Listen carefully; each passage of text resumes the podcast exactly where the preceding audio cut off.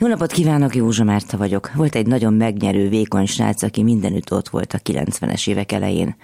Magam a Pécsi Gandhi gimnázium udvarán töltöttem vele, és sokat magammal, jó pár szerdától hétfőig tartó éjszakát arról beszélgetvén, hogy mit lehet itt tenni. Mert akkoriban úgy éreztük, hogy meg lehet szólítani azokat, akik a rendszerváltás előtti évtizedek vesztesei voltak. Mondjuk az 56-os forradalmárokat. A névleg a hatalmon levő, de kizsigerelt munkásokat a mindig is perifériára szorított és gondosan ott is tartott romákat, az emigránsokat, a parasztokat, a belső emigrációba kényszerült vagy azt választó értelmiségieket. Ezeknek a beszélgetéseknek a legnagyobb hatású és leggyakoribb vendége Horváth Aladár akkori szabaddemokrata képviselő tanácsadója, egyben a magyar irodalom egyik legkülönlegesebb figurája, Csalók Zsolt volt. Az a vékony srác, nyakában egy bőrszéjjel és abban egy öngyújtóval.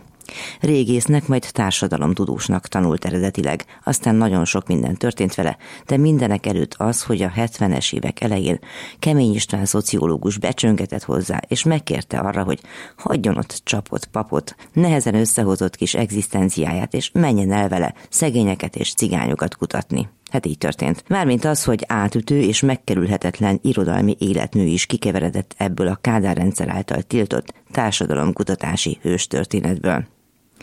Végül egy csalokkönyv címmelesleg az első kötetéről van szó, lehetséges áthallásaival szeretném biztatni a reményre váró hallgatóságot.